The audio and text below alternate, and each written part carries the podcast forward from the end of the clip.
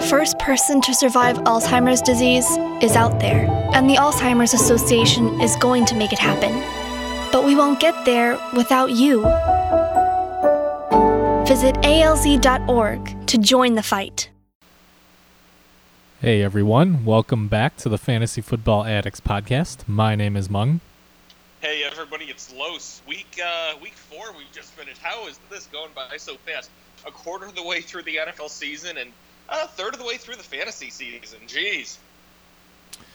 Yeah, I um this week was not kind to me. I got killed in pretty much all my leagues. Just you know, one of those one of those weeks where you know some of the leagues you have guys underperform. I had Fournette and Jordan Howard going, and the leagues where I did have some guys blow up, like John Brown, I had the misfortune of going up against Alvin Kamara or Melvin Gordon. Just just rough overall. But as uh, as Bill Belichick has said many a time, we are on to week five.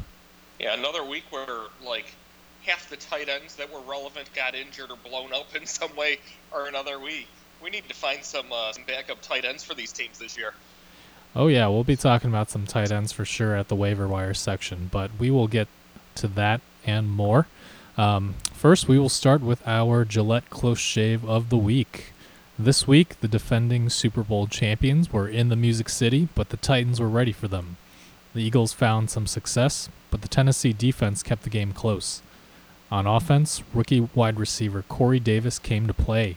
Davis racked up nine catches for 161 yards, including a clutch game winning 10 yard touchdown on 3rd and 10 with 5 seconds left in overtime. Get your close shave like Corey Davis with Gillette, the best a man can get. Want to try blades for less? It's easy. Just choose the right blade for you, order conveniently on the website, by email, or by text, and your blades will get shipped right to your door. Start today and get $3 off your first order. A lot of great options for this week for the uh, for the player of the week. Um, excellent choice, Corey Davis, my man, a guy I really liked coming out of college, a guy I really liked uh, to finally get a chance in the NFL, get it, get him his quarterback back, and I guess this is exactly what happens, right?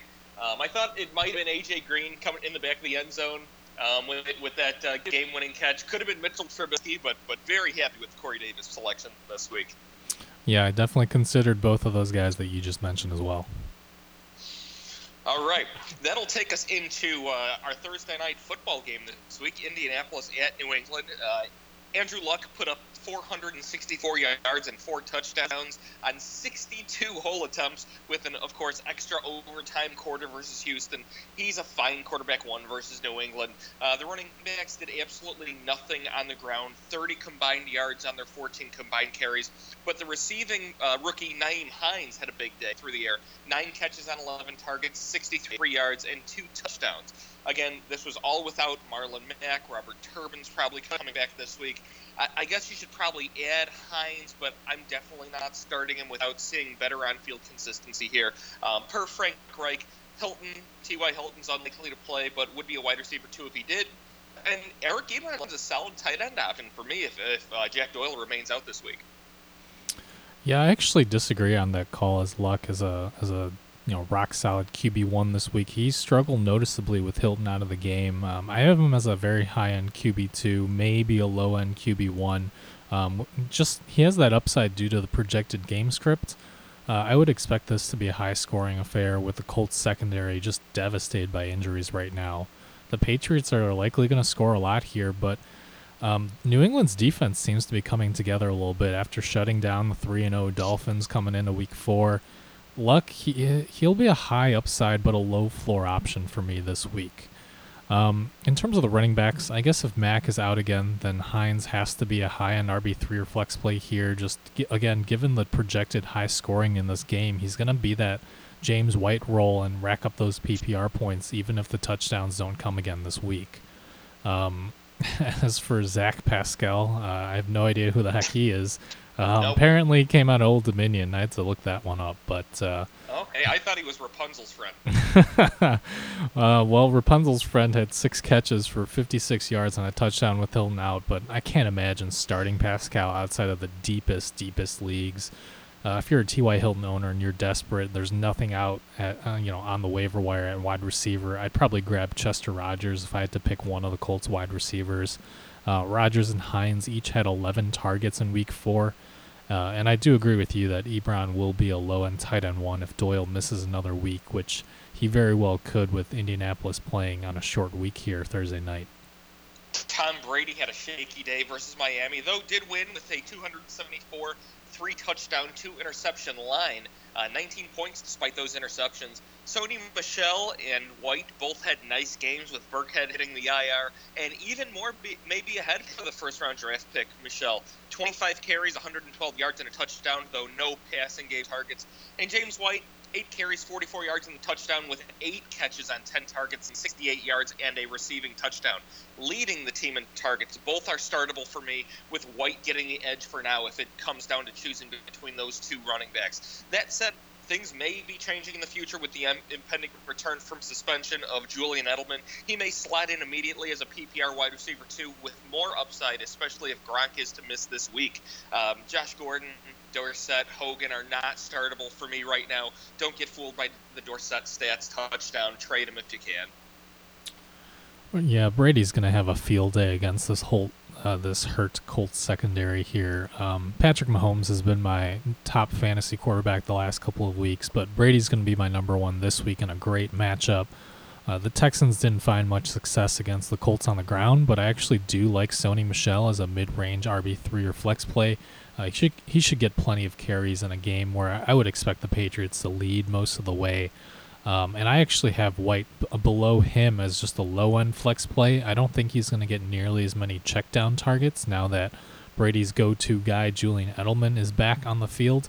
Um, I, I, really have no idea what's going on with Chris Hogan getting just one target against Miami. I was pretty high on him coming into the season but you certainly can't start Hogan right now. And as I said last week, uh, I would not drop him just yet, but I also don't have an issue with dropping Hogan if you need to add somebody. Um, he'll be a desperation wide receiver four play. Uh, my rationale there is I think once Josh Gordon gets up to speed, he's going to draw away so much of the defensive attention that it's it's going to open up things for Gronk, Edelman, and Hogan. But again, if you need to drop Hogan, that's fine. Um, Dorsett, actually, I think he'll be an okay boomer bust, you know, desperation wide receiver four. Uh, and if I had to pick, I guess, given what's been going on, I'd actually start Dorsett over Hogan this this week. Um, Gronk, uh, he left the game in the third quarter with an ankle injury, but at that point they were already up four scores. So um, I'm not sure if the injury is necessarily what kept him out. They may have just been playing it safe. Clearly, if Gronk starts, you're starting him in fantasy, but um, if he happens to be out for this, uh, you know, on, on, a short week, only four days, uh, Dwayne Allen, he'll be a mid-range tight end too for me. It would also be a revenge game for Allen, who, if you recall, uh, was originally on the Colts. So, if you're desperate at tight end, I guess why the heck not? Love those re- revenge games. This is always, of course, a revenge game. Indianapolis is versus New England. Indy, of course, starting all that bull crap about Deflategate. Nothing better than getting the bozos that started Deflategate at home. Give me the New England Patriots to spank Andrew Luck and the Colts. Yep, give me the Patriots. Denver at the New York Jets. The Broncos play tonight. I'm expecting a fine week for Demaryius Thomas and Emmanuel Sanders versus the Jets. Either is a reasonable wide receiver to play. I'm hopeful to see a ton of Royce Freeman this coming game, and I will put my money where my mouth is and flex him up if the opportunity presents itself to me. In games Denver should be ahead like this week, they should be versus the Jets, in my opinion. I fully expect to see more Royce Freeman, and, and that should happen this Sunday. Uh, I think I'm actually going to be on the opposite side of this again, oh, uh, no. as you are. Oh, no. I think I think both of the Broncos running backs are, are going to be viable flex plays, but I still prefer Lindsay over Freeman, given his involvement in the passing game. Despite that ejection last week, I, I think the coaching staff's going to go right back to him. He already looks good tonight. Um, in fact, if you want, i w- I'd be willing to uh, place a small friendly wager that uh, Lindsay will outscore Freeman in PPR. Yeah, wager it away. Go ahead. All right, uh, we will see what happens. I, shouldn't tie these bets to things that actually hurt my heart. but I mean, you got to double down. You got to have faith in the guys that you believe in, right? Yeah, I, I own them both, and I'm going with Freeman. Okay, I'll I'll take Lindsay here. We'll see. Um, All right. As for the wide receivers, uh, I like Sanders better than Thomas. I've got Sanders as a mid to low end wide receiver two, and Thomas is just a mid range wide receiver three or flex. Um, Thomas has been just not great so far this year. We've seen him already drop another pass tonight. Uh, we'll see how it goes, but uh, I'm much more confident in Sanders than Thomas at this point. Um, sad news about Jake Butt. All the best to him after his third ACL tear, but fantasy wise, this doesn't impact a whole lot. If anything, it just raises the ceiling for Emmanuel Sanders and maybe Courtland Sutton. Uh, he'll be an interesting guy to just keep your eye on here.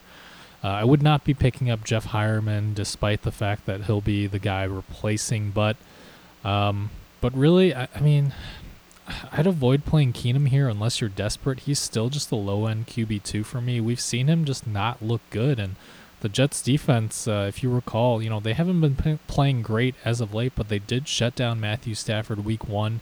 Uh, I don't feel that confident in Keenum on the road here. They definitely have a lot of talented players on that defense. They just have to get it together some weeks. Uh, the, the, Jets were pretty well shut down versus Jacksonville. I'm not expecting much more to happen here. Um, Bilal Powell is a PPR flex play, and Quincy Enunwa is PPR flex play as well. As this young team continues to grow, hopefully they can turn it into something like uh, like the Browns have. But uh, the Browns have a lot more pieces. I'll look at what you said here. Not not a whole lot to add. Clearly, the Jets' Week One blowout of the Lions was an aberration.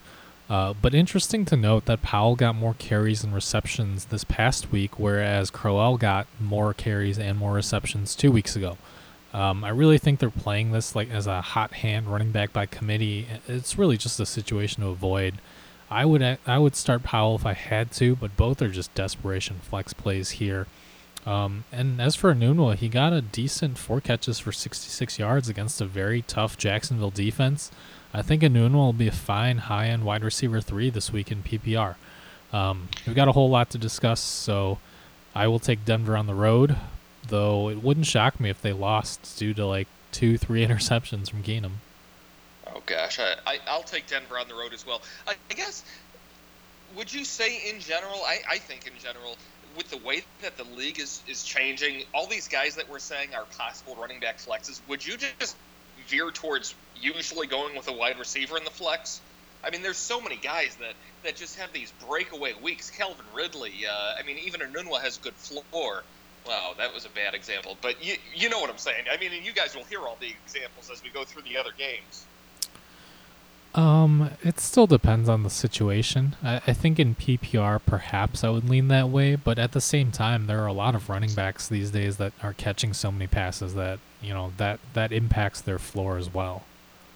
I suppose. I suppose. All right, Green Bay at Detroit. Wait, wait, wait. Who are you taking here? Didn't I say Denver? Oh, did you? I, I may have. Sorry. All right, so we're both taking Denver.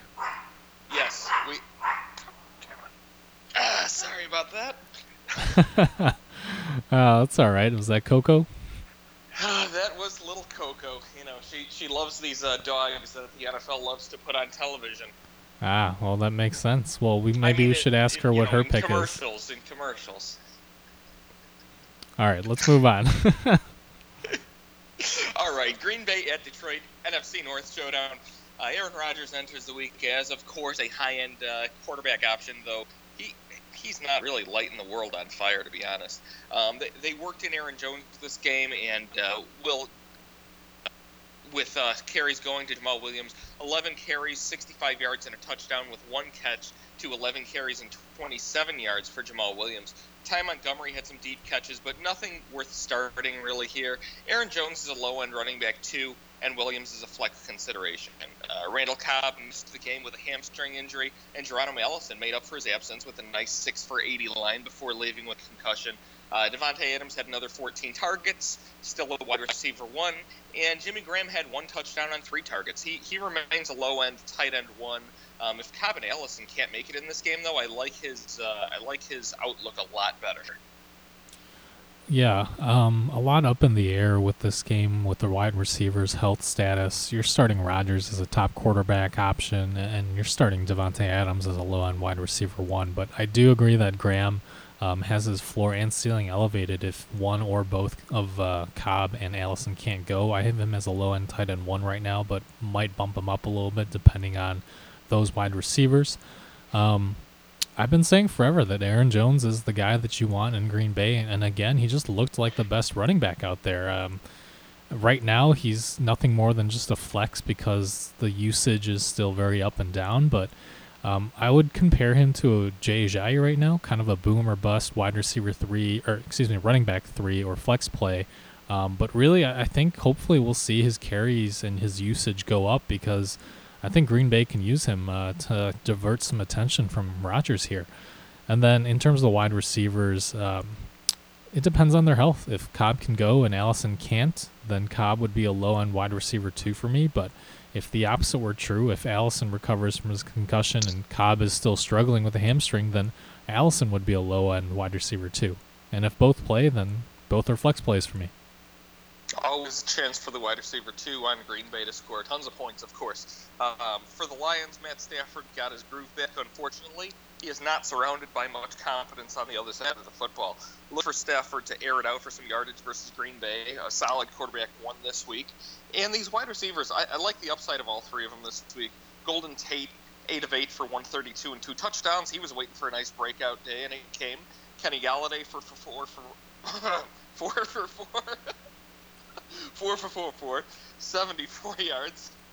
And uh, and Jones three for 56, and he had some more chances to connect on downfield throws here.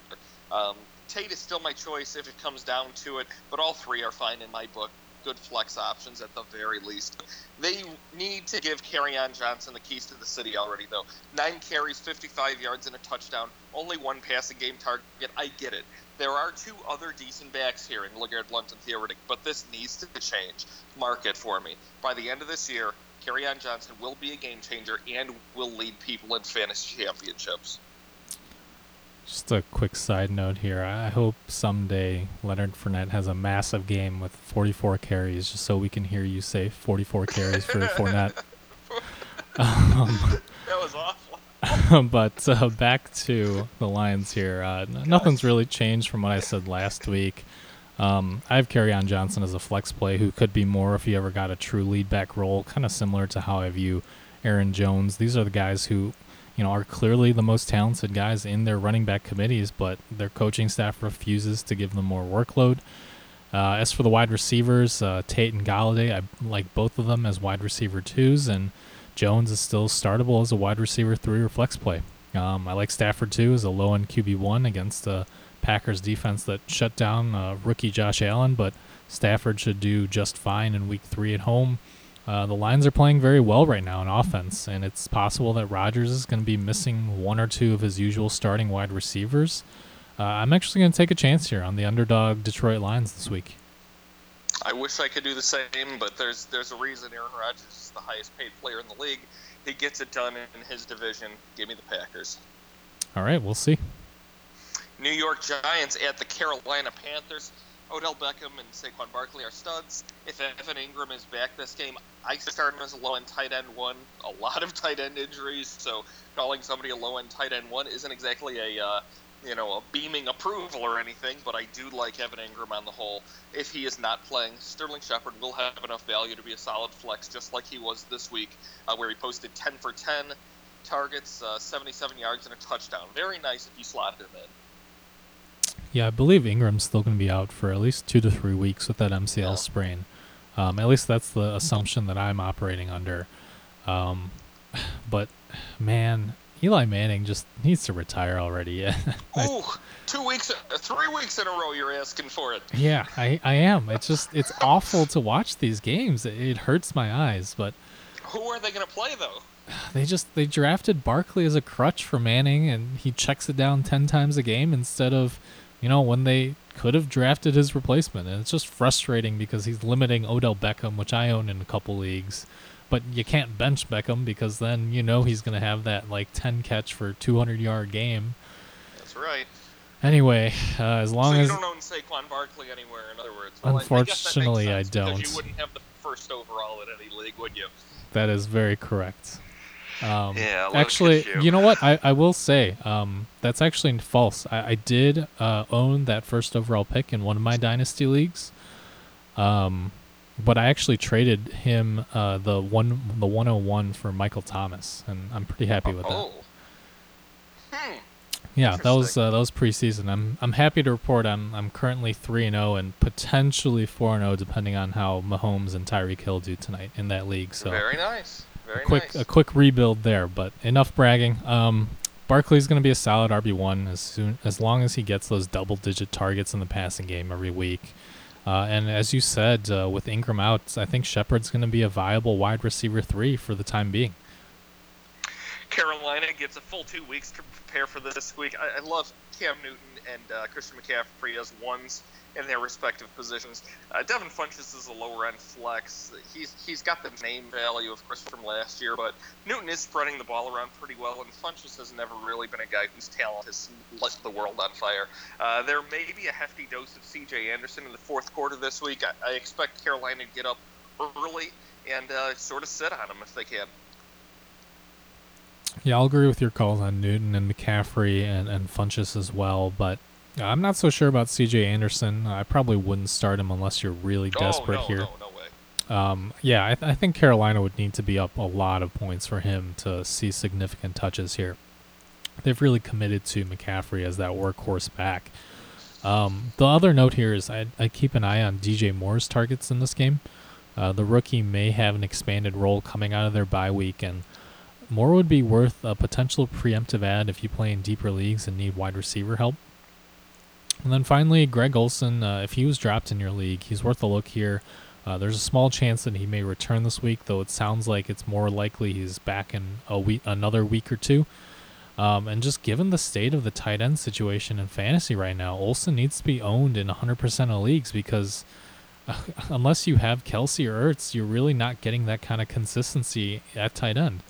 Um, you know, this defense too is going to be an interesting play uh, against Eli and company. Uh, again, the Panthers are fresh off their bye week, and, and they just signed former Pro Bowl safety Eric Reid, too. So, um, if you need to, I think that defense is streamable this week as well. I will take Carolina at home.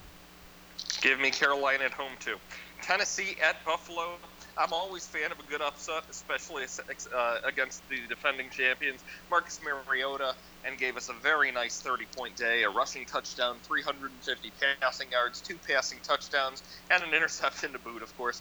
Uh, he shouldn't have to do as much here and won't have the benefit of overtime to do it in. I'd avoid him based on expected volume this week. I, I actually think this will be a decent enough Derrick Henry week after giving us just eight carries for 24 yards. My confidence is not super high but he should at worst be at running back 25, meaning he should be starting in, in most leagues. Uh, Dion Lewis should be a fine flex as well. And Corey Davis, well, he, he was clearly waiting for Marcus Mariota to come back. Nine catches, 15 targets, 161 yards in the game winning touchdown. Not hugely efficient, but the numbers are there. The numbers don't lie, and if Mariota keeps slinging the ball at him, he's going to produce. He is a very talented player. He's very much in play as a flex player with Mariota starting. Yeah, the Titans and Mariota in particular bounced back in a big way this week, but I still have him just a mid range QB2 on the road against a pretty good Bills defense that limited Aaron Rodgers to 15 points this week. Um, I don't really have a preference between Henry and Lewis at running back here. If I had to pick, I would probably take the safe floor of Dion Lewis and PPR. But as you said, Henry certainly has a has a high ceiling this week if that offense gets the red zone a couple times. Um, we mentioned earlier uh, our Gillette Close Shave of the Week player, uh, Corey Davis, finally had that breakout game, and he should continue to be high end wide receiver three with upside this week if that kind of target share continues. Um, the other guy here, Taywan Taylor, he might be worth a look as well on the waiver wire. Had seven catches for 77 yards on nine targets after Rishard Matthews asked for his release. Um, Taylor was a highly touted rookie coming out.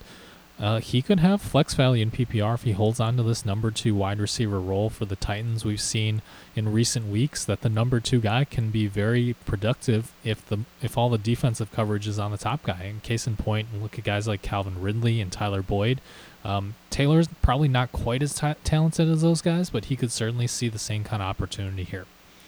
And then finally, this Titans defense is pretty legit right now. Even though they lost their safety, Kenny Vaccaro, to a dislocated elbow for a couple weeks, um, it looks like they're you know worthwhile uh, if you need a streaming defense option this week against the rookie Josh Allen.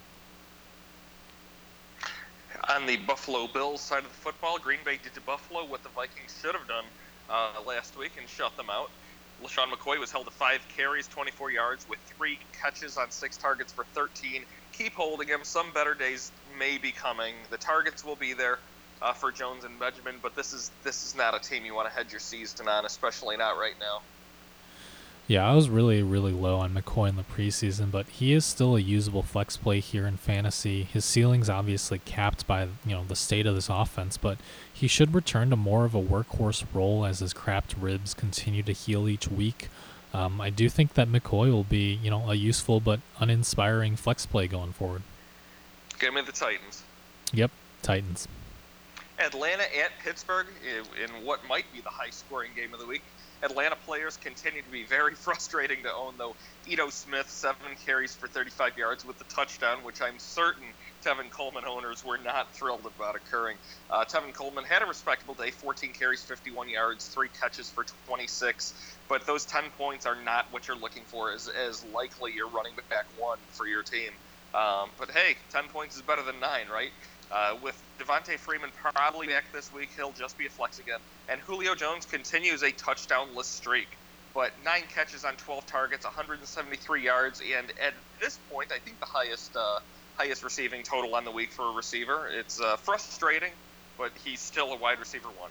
Uh, Calvin Ridley snagged two touchdowns on just four targets, which is a definite anomaly. Uh, Sanu went six tar- uh, catches on nine targets for 111 yards. Both have definite flex upside versus Pittsburgh. Uh, I'm looking at you, DeSean Jackson, Mike Evans owners, guys who need to find a wide receiver. This, these are your options here. Yep, um, Matt Ryan had another nice day. You're starting him as a top five fantasy quarterback one, and you know going forward. Devonta Freeman seems likely to play this week. He'll be a high end RB2, assuming he does, and Coleman will be back to just a flex play here.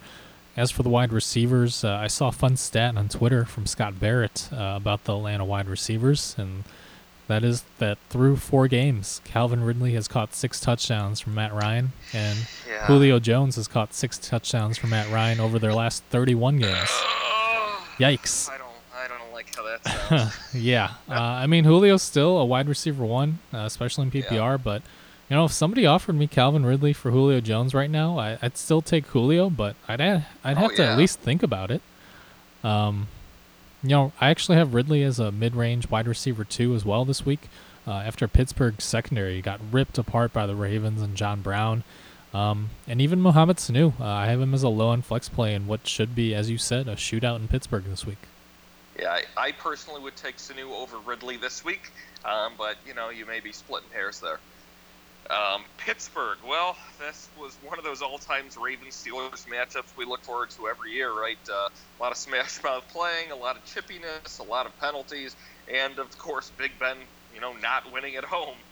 Atlanta's, Atlanta's defense, though, is allowing points similar to the Chiefs' defense, so do not shy away from your Steelers at all this week. Yeah, it's it's tough to explain what happened with Roethlisberger last night. He missed Antonio Brown a bunch of times and was just inaccurate overall. I don't know if he was dealing with some kind of injury or if he's just getting old or what, but you know, he said in his press conference after the game it was all on him and you know, he's going to do what he needs to to get that fixed, but regardless, you're starting him at home uh, in fantasy as a mid-range QB1. This game has shootout written all over it. I'd start Conner as well as a high on RB2 even after an ugly game in week 4. Um, Atlanta just gives up so many catches to the running back that he's got that upside. I don't think you can bench Conner unless you have much better options here. Brown and Juju, you're starting. They both have uh, huge potential as low end wide receiver ones. And I think it's time to start ranking Vance McDonald as a low end tight end one. He continues to make big plays for Pittsburgh, and he's starting to get more and more of that snap share over Jesse James. Uh, honestly, depending on what Vegas does, I, I'd I'd take the over on like 55 points scored in this game, and you know it could go either way here, but I'll take the Steelers in a bounce back game at home. Yeah, this should be a bounce back game for James Conner. He has he has really not looked good the past two weeks, and I'm certain that the team is really missing Le'Veon Bell. Um, give me Pittsburgh as well, though, at home. Yeah, speaking of Le'Veon Bell, um, news just came out on Twitter tonight that uh, you know Le'Veon Bell may be back week seven. Uh, Steelers bye. Um, and that the Steelers okay. are still shopping him, but they're certainly not, you know, desperate to move him, especially with the news that he may return in just a couple weeks. So, if you own Bell, depending on what your record is, um, my recommendation would be if you're, you know, one and three after this week or something, need some help now. You can't wait till week seven, week eight. Um, you know, trade him for something, someone that you can use now, especially with the news that he'll be back. There's no guarantees that he'll be back. Uh, and then you know, if you're 4 0, 3 and 1 doing well, then you can afford to hold on to Bell. That would be my recommendation. All right. Uh, Baltimore at Cleveland, rounding out the AFC North. Uh, Baltimore picked up the hard fought win in Pittsburgh, and they continue their quest for the AFC North crown this week in Cleveland. This is shaping to be a pretty tough division, one through four. Of course, Cleveland not winning many games and losing again this week, but they're a lot better than we've seen them. Uh, Joe Flacco gave us another usable week, 260 plus and two touchdowns, but faced the Cleveland defense that I, I'm not saying that I'm afraid of it at all. There's just better streaming options out there this week, especially with just the jumble of players that put up points on this offense with, with very minimal consistency. Alex Collins and Buck Allen split the touches pretty evenly, with Alex Collins fumbling at the goal line and neither playing being neither player being hugely effective versus Pittsburgh. Um, John Brown, Michael Crabtree, and Willie Snead each had seven to eight targets apiece. But it looks like Brown is out there just about every play. He, he only converted three receptions, but I think he's the wide receiver to play for now at least. Yeah, real quick um, before I get to the Ravens, I do have a lot to say about them, but you know I've I've had a lot of conversations about Pat Mahomes, and uh, you know, one of the points that I've made is that we have yet to see his ceiling because he has that rushing ability, and we haven't really yeah. seen that yet. And here it is, there his it first is. rushing touchdown. Yep, there it is. Uh, about 15 yards out, uh, heads right, uh, beats the pass rush, go, comes to the left, and runs the ball in. Yeah, and I, I think I have to go back and watch it again, but I think that was a safety that he beat. Wow, quick. That's yeah. a quick boy. Um, all right, back to the Ravens here. Uh, ladies and gentlemen, Joe Flacco is the QB 14 in fantasy through week four. He has more points than Aaron Rodgers, more than Tom Brady, more than Russell Wilson, and more than Matthew Stafford. Uh, we all saw this coming. I mean, we've been talking about Flacco on the waiver wire section every single week here. Uh, if you need quarterback help, uh, he's he's a target for you. Um, I have him as a high-end QB two option again this week against the Cleveland defense that'll be without one of their top cornerbacks, Terrance Mitchell. Uh, he broke his forearm against Oakland this past week. And as you said, uh, John Brown, he's the clear wide receiver one right now in Baltimore, despite the target share. Um, Flacco goes to him early and often. He trusts him in the red zone. I have Brown as the low end wide receiver too. Uh, Michael Crabtree's stat line wasn't great, but Flacco actually just missed him on what would have been a wide open, like 40 yard touchdown a on a double move. Yeah, that was on yeah. Flacco, but he's still a low end flex play for me. Um, Crabtree could certainly pay dividends this week if they decide to shift attention over to John Brown. And then, despite a nice game from Snead and Maxx Williams, there, there's just too many mouths to feed right now in this offense, especially with Hayden Hurst potentially back too next week. Uh, I've got Snead as a desperation wide receiver five, and Maxx Williams just a desperation low end tight end two. I'd still avoid them. And then, of course, sad news for Alex Collins owners. He had that early touchdown catch, but then he fumbled near the goal line and was promptly benched for a bit. It pains me to say this, but Javorius Allen is the better fantasy running back on the Ravens right now. Um, Allen's a high end running back three for me this week. Collins will be a low end boomer bust flex play, depending on whether he gets a touchdown to punch in, if they, you know, even let him near the goal line anymore. As for Cleveland, Cleveland did Cleveland things, going to overtime yet again this season. This time losing to the Raiders. Uh, don't touch Baker Mayfield versus Baltimore. Let him prove it to us first. Uh, Carlos Hyde should be a fine running back too. Now Nick Chubb did have two big time Georgia Bulldog runs combined three carries for 105 yards and two touchdowns, but that did not earn him any carries in this overtime period or any carries of any important time. So I highly doubt that coaching will increase his opportunities just yet, especially not this week. Uh, Duke Johnson made an appearance, converted a two point conversion, but. Um, not one worthy of a fantasy start for us. Uh, I'm certainly not going out on a limb on any of these pass catchers versus Baltimore and top uh, cornerback Jimmy Smith coming back. Better days are ahead for this team. Just just don't go crazy week five with crazy long shot Cleveland players. Come on. Um, I'm gonna have a quick little rant here, and I want to hear your thoughts when I'm done.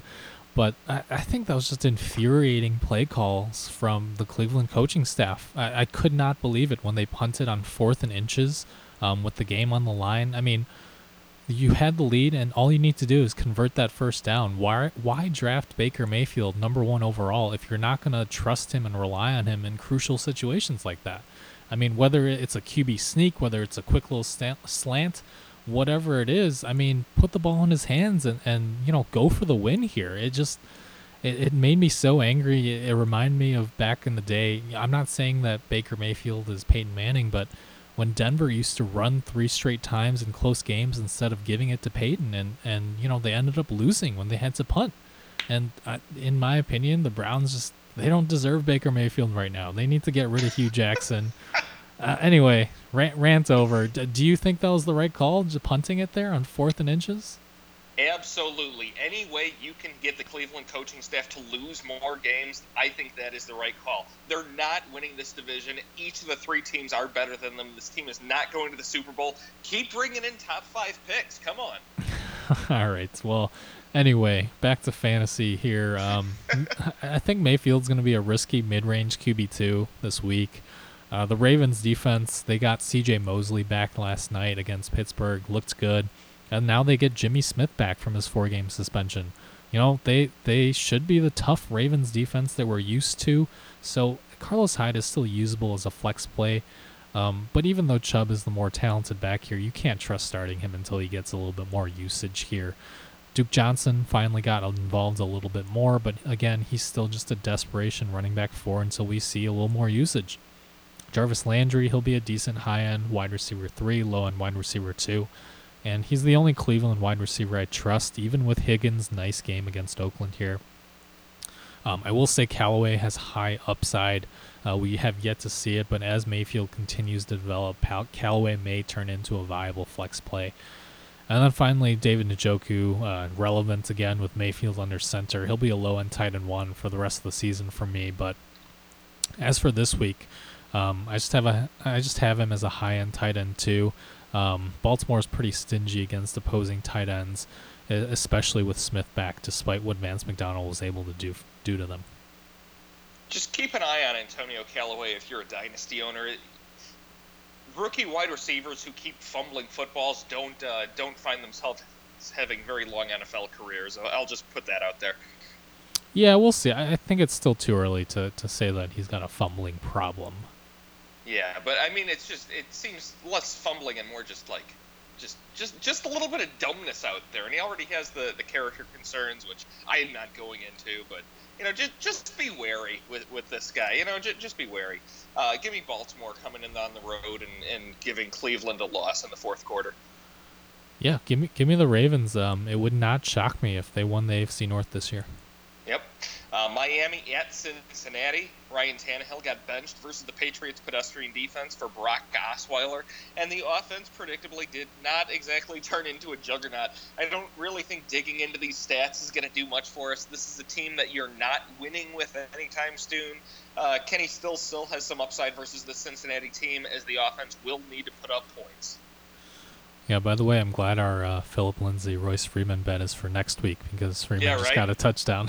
I saw that. Yeah, made um, me very happy. Ought to earn this. Uh, ought to earn Royce Freeman some some extra extra carries. Free this man. Yeah, that was a really good run. He dragged that linebacker into the end zone. Um, that's why he get. That's why he got drafted in the second round. He's a he's a money player. All right, so we'll see what happens next week, though. Um, I, I said last week that I, I might regret streaming Ryan Tannehill, and indeed, I'm glad that I didn't end up doing that. Um, uh, does our producer Dan want to chip in at all here? Because he did start Ryan Tannehill in the league. Oh, God. Ooh. No, Ouch. I'm not, I'm not, recording. I don't have my microphone on, but dear God. don't even get me started. um, so Dan doesn't have his mic on, but uh, he said don't even get him started if you couldn't hear him. But I'm gonna, right now I'm up by point two.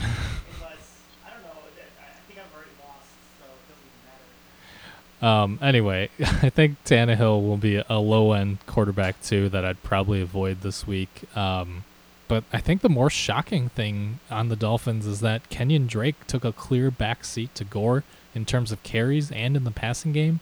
Um, Gore had that receiving touchdown too, but you can't trust any Dolphins running back right now. For me, I, I don't think you can start Drake right now, and then Gore would be a very low end desperation flex play. And the only viable guy really is Kenny Stills is a boomer bust, you know, flex play as well. Uh, there's just not a whole lot going on. Have they said that Brock Osweiler isn't starting this week? I, I, you can't go to Brock Osweiler, can you? just. I, I mean, they just they pulled him mid game. What are you gonna say? Oh, he he Brock Osweiler went in there and scored a touchdown. Tannehill didn't do anything to take his job back. Mm, I just I, I can't talk about Brock Osweiler right now. If Miami starts Osweiler at Cincinnati, I, I think there are major issues going on with that franchise. I think this is a pretty good. T- uh, Cincinnati's a pretty good team to uh, use as a save as a survivor pick this week. Uh, yeah, I would, I'd probably agree with that. But we thought we all thought that about New Orleans too. So who knows? Eh, that is true. Uh, Cincinnati's offense has been high-powered, even without Joe Mixon, um, who may be returning this week. If he does, I like him a lot. If he doesn't, I like Giovani Bernard a lot. He has been stellar. Tyler Boyd put up 100 yards and a touchdown on 15 targets. AJ Green had 48 yards. Uh, uh, uh, no, four catches, eight targets, 78 yards, and a game-winning touchdown. John Ross, two catches, 53 yards, and a touchdown. Even Tyler Eifert had the touchdown before a bad-looking leg injury.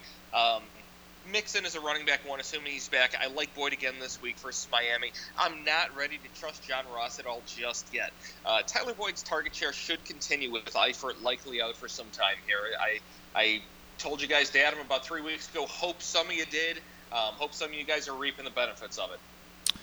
Yeah, speaking of guys that we told you guys to add, uh, Andy Dalton is the quarterback 10 right now in fantasy, uh, and he yep. likely will get Joe Mixon back this week. Um, again, as you said, even if Mixon's out, you're starting Bernard in his place, uh, plug and play. But assuming that Mixon returns, uh, he'll be he'll be a rock solid RB one after the Patriots just ran all over the Dolphins here.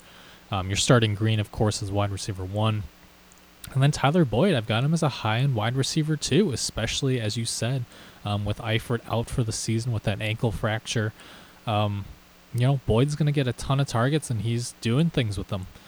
John Ross, he'll be a desperation wide receiver four. Uh, he's still not seeing enough targets to be reliable, but he does have that speed to break a long touchdown any given day. Uh, and you know, with Tyler Eifert out, the other Tyler, Tyler Kroft, uh, will be an interesting name to watch. Kroft has generally played the majority of the snaps when Eifert has missed time in years past. Uh, he'll be just a mid-range tight end two for me this week, but he could become more in a Bengals offense that's clicking right now. I would keep a close eye on Kroft's target share this week, and maybe even add him preemptively if you owned Eifert or you just need tight end help in general.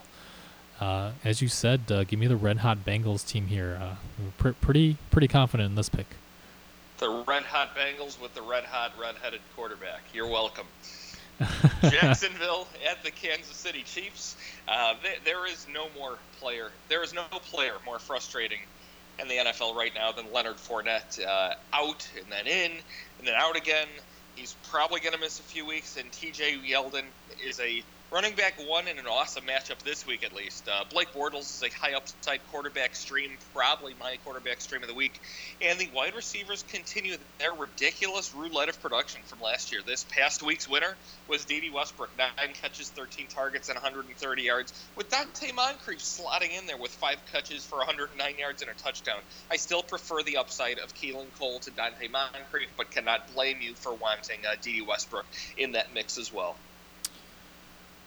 Um, so I'm going to be very clear with my next statement. Uh, as a player, I, I, like Leonard Fournette a lot. He's a very talented running back, and uh, you know injuries are, are never the fault of the player. Don't don't be an idiot and tweet at your fantasy players for getting hurt, stupid things like that. But that said, in fantasy right now, I hate him. Um, I own Fournette in the league. Uh, I'm gonna need to shop him around a little bit because I, I'm gonna be one and three after this week. I think. Um, just so frustrating with that recurring hamstring injury. Um, the upside here is that Blake Bortles is going to be a risk reward QB two in a game that should, you know, where they should probably need to play catch up. And then, um, you know, I have Yeldon as a high end RB2 in this matchup. He should be used early and often in the passing game this week. He'll be an RB2 for as long as Fournette is out. And um, as you said, the I think you said uh, the term used was ridiculous roulette, but it's a full blown wide receiver by committee in Jacksonville here. I, I honestly don't know. It, it, I've got all three as low end flex plays that are you know boom or busts. If I had to pick them, I would rank them Cole, then Moncrief, then Westbrook. Um, and then finally, I do like Austin Seferian-Jenkins as a low end tight end one with some big upside this week. Uh, the Chiefs have been burned in the middle of the field uh, already by Vance McDonald and George Kittle. And then finally, I would consider benching the Jacksonville defense. They've been up and down this year, and facing the Chiefs on the road is going to be a tall task. It will be a tall task. Those Chiefs tonight we're sort of getting an early Christmas gift, being able to see Kansas City play on Monday night live while we're recording the podcast. The matchup versus Jacksonville will be tough for sure, but they will be at home also. Um, I, I, don't think we should be fearful of starting Pat Mahomes. He's showing us that versus this uh, tough pass rush with Von Miller, Mahomes is able to, while his passing numbers aren't phenomenal, he's able to get away from that pass rush. Ran in that touchdown as we talked about already. I'd start him for sure, unless you happen to be a Brees or Brady or Rodgers owner, if, if you think he's going to turn in a quarterback one week, I, would probably avoid Sammy Watkins this week, given the matchups he usually gets on the outside, Jalen Ramsey, AJ Bouye. While I'd put all my chips in on on uh, on Kelce and and uh, and Tyreek Hill, I think they should be able to shake free for quite a bit. Jacksonville filters the ball towards the middle of the field. Travis Kelce will be the benefactor there, and I think uh, Kareem Hunt should be a fine running back two this week running back one on the season, running back two this week. don't go crazy. All right. Um, uh, real quick, back to Jacksonville. We we've seen tonight. You know, I, I wrote these notes before the game tonight, obviously, but we've seen that the Chiefs' run defense is, uh, you know, really struggling right now. So perhaps, um, you know, even better for T.J. Yeldon here. Yep. But as for the Chiefs, uh, you know Denver's actually made them look kind of mortal tonight so far, tied up ten to ten at this point in our recording here.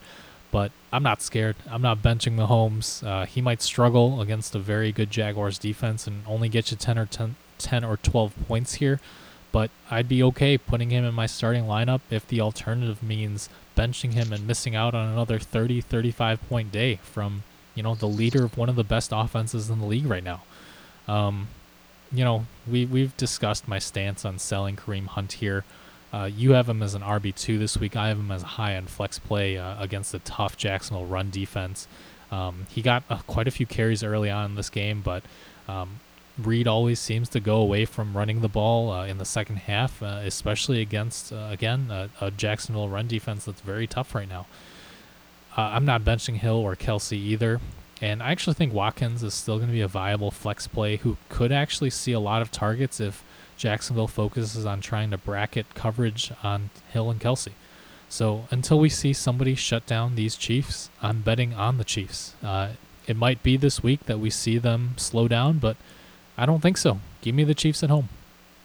Yeah, I, I really like the Chiefs at home here. It'd be, it'd be a tougher call for me if they did have to travel down to Jacksonville, but but Arrowhead is a very tough. Uh, Kansas City, I don't even know if it's called Arrowhead anymore, but Kansas City has always been a very tough town to play in. Um, always, you know, top three to top five in crowd noise and crowd support. Um, they love their Chiefs out there. Uh, and, and I'll take them this week in what could be a very close but definitely exciting game. Yeah, that'll be a, a very fun game to watch, I'm sure. Oakland at the LA Chargers, not Clippers like I used to think. 305 Eastern games being kicked off with this one. I, I don't love the Raiders in this matchup. The LA secondary and pass rush will give Derek Carr trouble even without Joey Bosa. Marshawn Lynch is getting solid carry totals and is the clear uh, clearly has the trust of Jon Gruden, which keeps him as a solid running back to play regardless of the offensive output around him. Amari Cooper had a great eight catch, 128 yards and a touchdown day, but he might just turn back into a pumpkin uh, since we're in October. You're welcome. Versus LA, consider him a, a wide receiver two this week. Jared Cook was great this week with eight catches on 13 targets, 110 yards, and two touchdowns. One, two, his first two touchdowns of the season. And it seems all my boy needs to succeed is for me to not mention his name whatsoever. Um, his hands are probably going to turn into pumpkins this week just because I brought it up. That said, th- this team was beaten frequently by George Kittle, uh, and the great secondary should filter a lot of the targets to the middle of the offense, giving Cook nice tight end one upside and tight end one floor, in my opinion. Uh, as long as he doesn't eat too much buttered popcorn or sprain his sprain his fingers playing Guitar Hero or whatever it is he does whenever he hears about me talking about him and puts up a one catch three drop day for us. Yeah, um, apologize for going back a lot tonight, but going back to the Chiefs real quick, just to note, uh, Sammy Watkins did leave this game with a hamstring injury. We'll see if he comes back, but that would certainly downgrade um, Mahomes a little bit if he loses another weapon here against Jacksonville. Oh no! When did that happen? Uh, j- just just now, I just saw the uh, the report flash up. Um, but anyway, back to Oakland here. Um, Corey Liuget comes back for the Chargers defense, which should rejuvenate them a little bit, uh, even with Bosa likely out another few weeks. Um, I like Carr as a mid-range QB too. Uh, despite this, uh, their secondary has still had issues, and really, uh, we'll, we'll see how much pressure they can get on Carr here. Marshawn Lynch, though, is the running back eight thus far in the year in PPR. Uh, I'm not taking a victory lap just yet, but I was very high on him, and things are looking good. Um, I would continue to start Lynch as a high end RB2 this week. Uh, as I said, the Chargers secondary has been pretty inconsistent. They've allowed big days to the elite Chiefs and Rams wide receivers, but then they shut down the Bills and Niners wide receivers. So Amari Cooper falls somewhere in between those two groups, and he'll be a high ceiling, low floor wide receiver three for me this week. And I think it's finally time to rank Jordy Nelson too as a low end flex play. Uh, he seems to have taken over Michael Crabtree's role as Carr's preferred red zone target here um, seems to have that trust going. So worth a shot if you're desperate here, if you got guys on buy. And then as for Jared, uh, excuse me, Jared Cook, uh, I uh, hate to admit when you're right, but when you're right, you're right, Los. Uh, I have Cook as a low end tight end one with huge upside, but as you said, it would also not shock me if he had a one catch and three drop day. Exactly, and what I, I noticed you went out of the way to just snipe, swipe him up so that I couldn't get him in, in, in one of our leagues. I forget which one it was, but it was it was mildly frustrating. I got to tell you. It was, and uh, of course I, I left him on the bench this week, uh, and I started Tyler Eifert, so missed out on that. Ooh, well, talk about mild, more than mildly frustrating. Well, I was well. Hold on, I was gonna say. To be fair, though, I think Eifert would have had a pretty nice day too had he not, you know, gotten injured True. halfway through. Definitely true. And we can't count on the Raiders to go into overtime every week, and, and that is where he did pick up a good pers- uh, good portion of his uh, yardage. Yeah, that was I was watching the numbers go up on my bench there. Fun game though, fun game. I mean, you hated it as a, as a new new. Fun, I guess Cleveland is now your your number three team. Bears, mm-hmm. no no Patriots, then Bears, then uh, then Niners, then now Cleveland. No, I, I do love myself some Chiefs. Uh, they're they're definitely oh, up yeah, there. yes, yes, Chiefs. I'm sorry. But uh, I I am a big Baker Mayfield fan, so I, I won't apologize for that. All right. Uh, the LA Chargers had to fight a little harder than expected to beat San Francisco after Rivers opened the game with a with a pick six, but settled into a three touchdown, 250 yard showing. He'll be fine this this week versus Oakland. Gordon's a running back one. He managed uh, 25 touches to Ekeler's 11. Ekeler is getting enough looks to merit a flex look for me this week.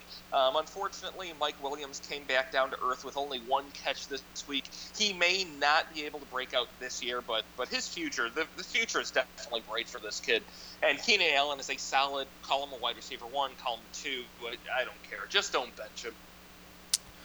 Yeah, I have no idea why Mike Williams only got three targets this week, but I'm, going to double down made, here. Made I, no sense. Yeah, but as I said, I'm going to double down here. I still like Williams as a boomer bust flex play here against the poor Oakland secondary if you don't have better options. Um, and I don't have a whole lot to add here. I agree mostly with what you said about the other Chargers players, but in general, I just I can't imagine being a Chargers fan. They're they're so inconsistent in terms of how well they play, and, and they're constantly injured, and they just they lose easy games all the time. And I, and I fully thought they were gonna lose this game, um, but I, but I guess I'll pick them at home against the Raiders. Yeah, exactly. I'll, I'll pick the Chargers as well as well, but I but I'd never bet anything actual on them. Yeah, I would be very nervous to do that. Minnesota at Philadelphia. Last Thursday gave us a very fun game for Minnesota that did not change my expectations whatsoever. Uh, Dalvin Cook has a longer week to recover, and despite a poor game versus the Rams, he's a running back one for me here. Um, start Cousins, Thielen, Diggs, and Rudolph with confidence. Th- this is a good offense that continues to produce. Hmm. Uh, I don't know about that. I would I would vehemently disagree with ranking Dalvin Cook as an RB one this week. Um, hmm. The Eagles have a, a good run defense, and Cook was on a snap count with Latavius Murray getting the bulk of the work in the second half against the Rams. Uh, after the game, Cook even said that he's not 100% yet from that hamstring injury. For me, I have Cook as a low end RB2. Um, I'm just not sure the workload's going to be there, and it's going to be a tough matchup. Uh, that said, I do think Cousins is going to be a fine low end QB1. Uh, I like Thielen as a mid range wide receiver 2, Diggs as a low end wide receiver 2. Rudolph should be a fine low end tight end one. He's been getting some consistent target share the last few weeks. And finally, this Vikings defense has been just awful. Um, I understand getting lit up by an elite Rams offense, but even before that, they scored three fantasy points each in week one, or excuse me, week two and week three after a good start week one. And that was against the gimpy Aaron Rodgers week two and a rookie Josh Allen in week three. Uh, honestly, I would bench the Vikings defense uh, at Philly this week, and I honestly wouldn't call it crazy either to drop them given the way that, that they've been playing. This is exactly why you don't draft defenses early on in fantasy drafts. Yeah, absolutely. They are missing their uh, uh missing Everson Griffen. That is for sure. Um, Philadelphia, despite the loss to Tennessee, I, am not concerned in the main players going forward. Zach Ertz is a top, if not the top tight end uh, Carson Wentz is a top quarterback despite the matchup here, but like you said, Minnesota is not scaring anybody right now. The rest is a bit of a crapshoot right now due to injuries or otherwise. Ajayi is the backfield, but isn't lighting the world on fire. He's just low in running back too, in my opinion, with limited limited upside. Who gets saved in his weeks when he does score a touchdown? Um, sort of the same reason people used to hate. Well, I guess still hate Jordan Howard, although this week gave you a whole other reason to hate Jordan Howard. Nelson Agholor got his 12 targets, but converted them poorly this week. Uh, his value will follow the targets, though, and he did lead the team. Alshon Jeffery came back off injury with a solid 8 for 9. Uh, 8 for 9 line, 105 yards, and the touchdown, but will likely face Xavier Rhodes this week. I'd avoid Alshon Jeffery if possible. Yeah, as you said, um, I'm fine starting Wentz, starting Ertz. I think Wentz would probably throw every single ball to Ertz if he could. Uh, just a target yeah. magnet. Um, he'll be an elite tight end one along with Kelce right now. And as I said a few weeks ago, I, I would have tried to sell high on Ajayi after a big week one. Uh, I see him as a high end RB three or flex play as the lead back in this Philadelphia committee, but still somewhat touchdown dependent. Um, and as for Alshon Jeffery, I have a couple statements here. Make of them what you will. Xavier Rhodes is a very good cornerback, but he's not necessarily an elite shutdown guy like Patrick Peterson. Uh, and number two, uh, Brandin Cooks just burned Rhodes, but he also got a long touchdown after Rhodes got benched briefly. Uh, again, make of that what you will. For me, Jeffery's a boomer bust wide receiver three this week, uh, and I would be okay with playing him depending on your other options here. Um, on the other hand, Agholor's really regressed since his hot start and just a low on flex play for me here. And then finally, Dallas Goedert. Um, really didn't see much action with Alshon Jeffery back in the lineup. Uh, however, he is still a high priority tight end handcuff. Um, if anything were to happen to Zach Ertz, uh, we can see the kind of target share that Goedert would probably get. Philadelphia, the, the champs, did not impress me this past week with a loss. Those happen. These are the best, you know, football players in the world, of course. But I, I think Kirk Cousins is going to handle this team with uh, with with might, with strength, and with the you know 35 points for this offense. Give me the give me the Vikings. I was back and forth on this game, um, and usually when that happens, I will err on the side of the home team. So I'll take Philly here. Fair enough. Arizona at San Francisco. The Arizona offense did it didn't actually look all that bad versus Seattle, although that Seattle defense is a shell of its former self. I'm not going out of my way to start Josh Rosen or anything like that. David Johnson got his touches back 22 carries, 71 yards, and a touchdown, plus three catches for 41 yards on four targets. Start him up.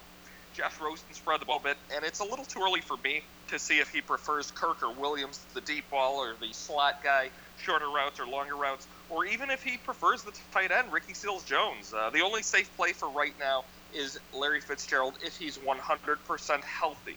He did have seven targets the past week leading the team, but you know he, he's very shaky right now, and I really can't blame you if you want to go with a higher upside type of guy. Yeah, Fitzgerald did play through that hamstring injury, so he's not 100% right now. Um, that said, I, I, think Fitz and, and Kirk are both going to be low on flex options for me here. Um, obviously, there's upside given the way that the San Francisco secondary has been playing. As for Johnson, uh, I've got him as a mid range RB2. They're finally involving him in the passing game a little bit more here. Uh, Rosen is going to be good news for this offense as a whole, as we've seen, but um, I think he's just still a streaming option. Uh, he does have upside against an, an iffy 49ers defense, though tough loss for the Niners with Garoppolo out for the season, um, but C.J. Beathard played pretty well versus the Chargers. Even with Beathard, Breida is a PPR flex option pending uh, Beathard's health here. And George Kittle had a big game due to a connection that dates back to college at Iowa. Beathard and Beathard and Kittle last week, six catches, eight uh, eight targets, 125 yards, and a touchdown for the. Uh, I believe that was the top uh, top scoring tight end line on the week, right? Uh, it was either him or Cook. Oh Cook, no, it was it was it was Jared Cook. Yeah, Cook might have had a couple more points. Yep. Uh, Pierre Garcon had the most wide receiver targets, four tar- four catches on seven targets and 52 yards. He's a low upside PPR flex option. Uh, Goodwin had limited targets and uh, left the game with a hamstring injury. I'm not expecting much from him. Um, is is Beathard supposed to start this game right now? I couldn't find any info on that. Um, as far as I'm aware, I, I believe he'll be all right. Well, in that case, then, then I, I'd probably stick with that same thing. If he can't play, I do like Garcon a little more, um, especially more than the deeper threats. Uh, I mean, it's tough with this team because Dante Pettis may be out for, for quite some time now too. It's it's just sort of ugly all over the place, and I, I don't really have any faith in Al Morris because he, he's not going to have the game script to play in his favor.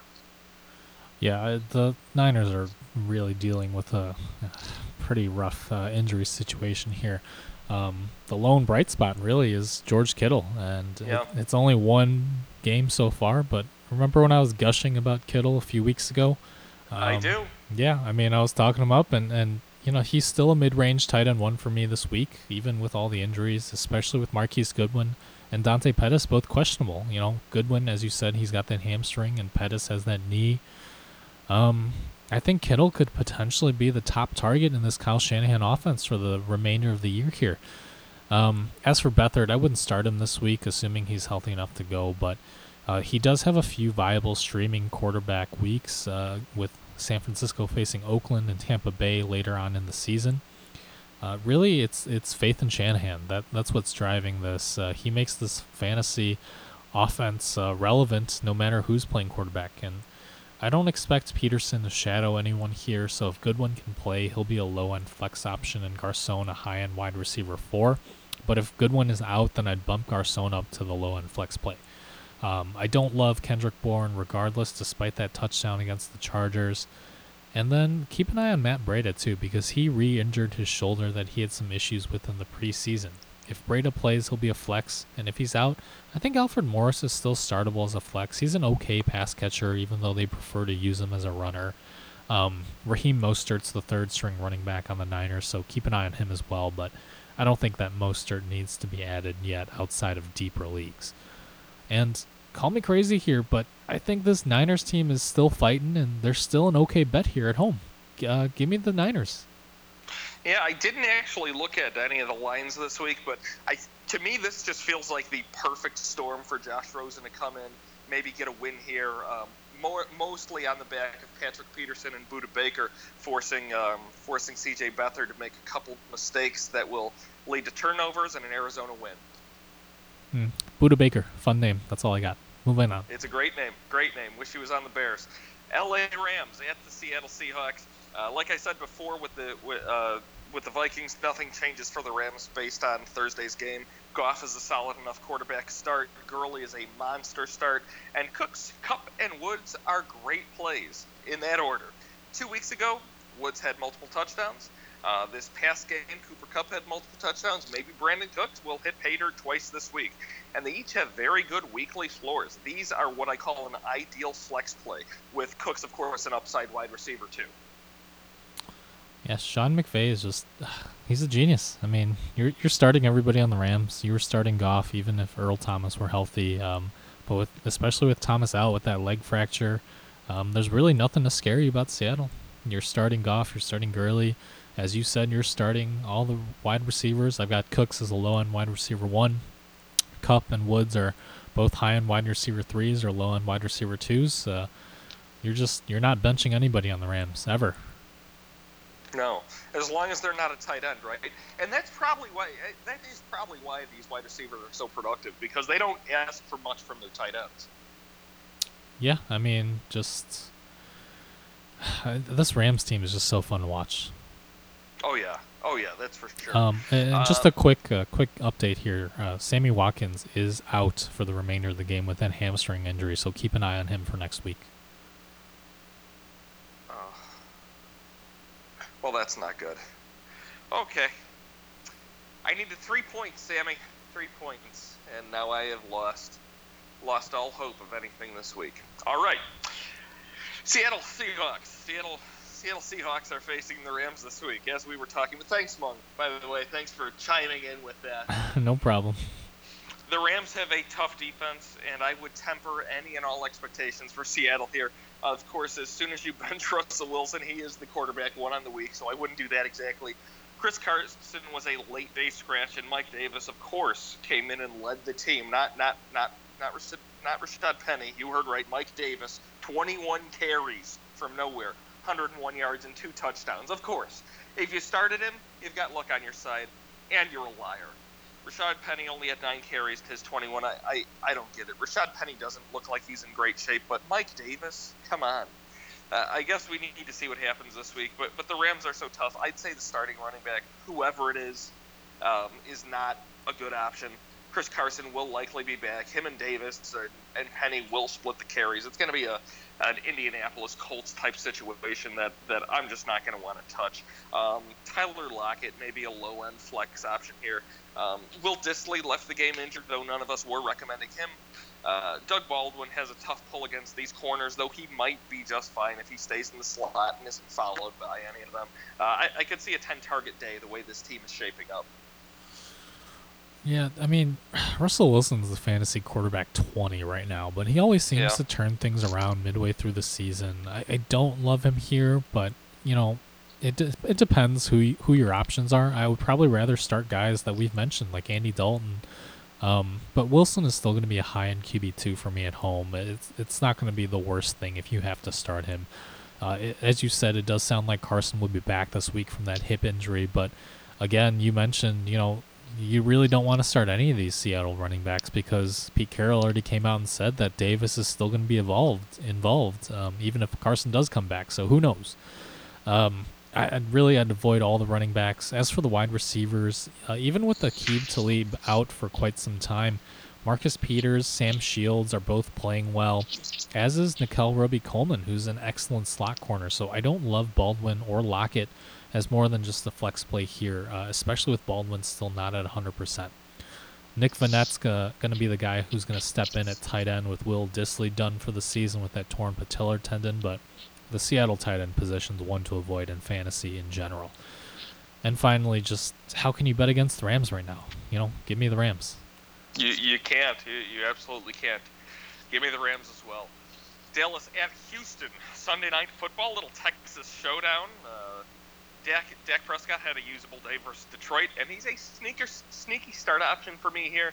Though you probably don't need a sneaky start option with the only quarterbacks out this week being Mitchell Trubisky and whoever Tampa's deciding to go with uh, from this point forward.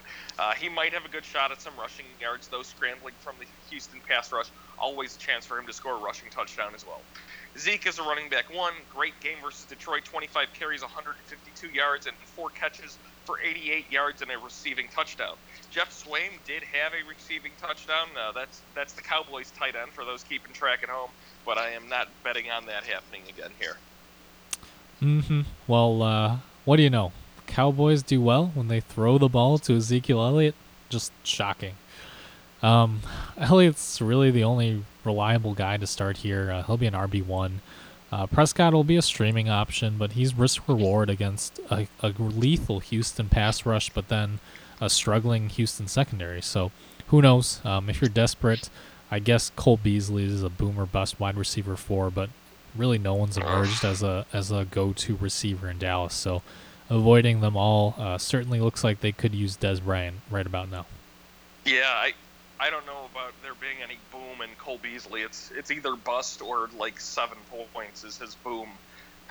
yeah, um, actually, it's funny because Ryan Switzer last night did pretty well for Pittsburgh as you know Big Ben's checked down, and uh, you know Dallas for some reason traded him to Oakland, and who then traded him to Pittsburgh.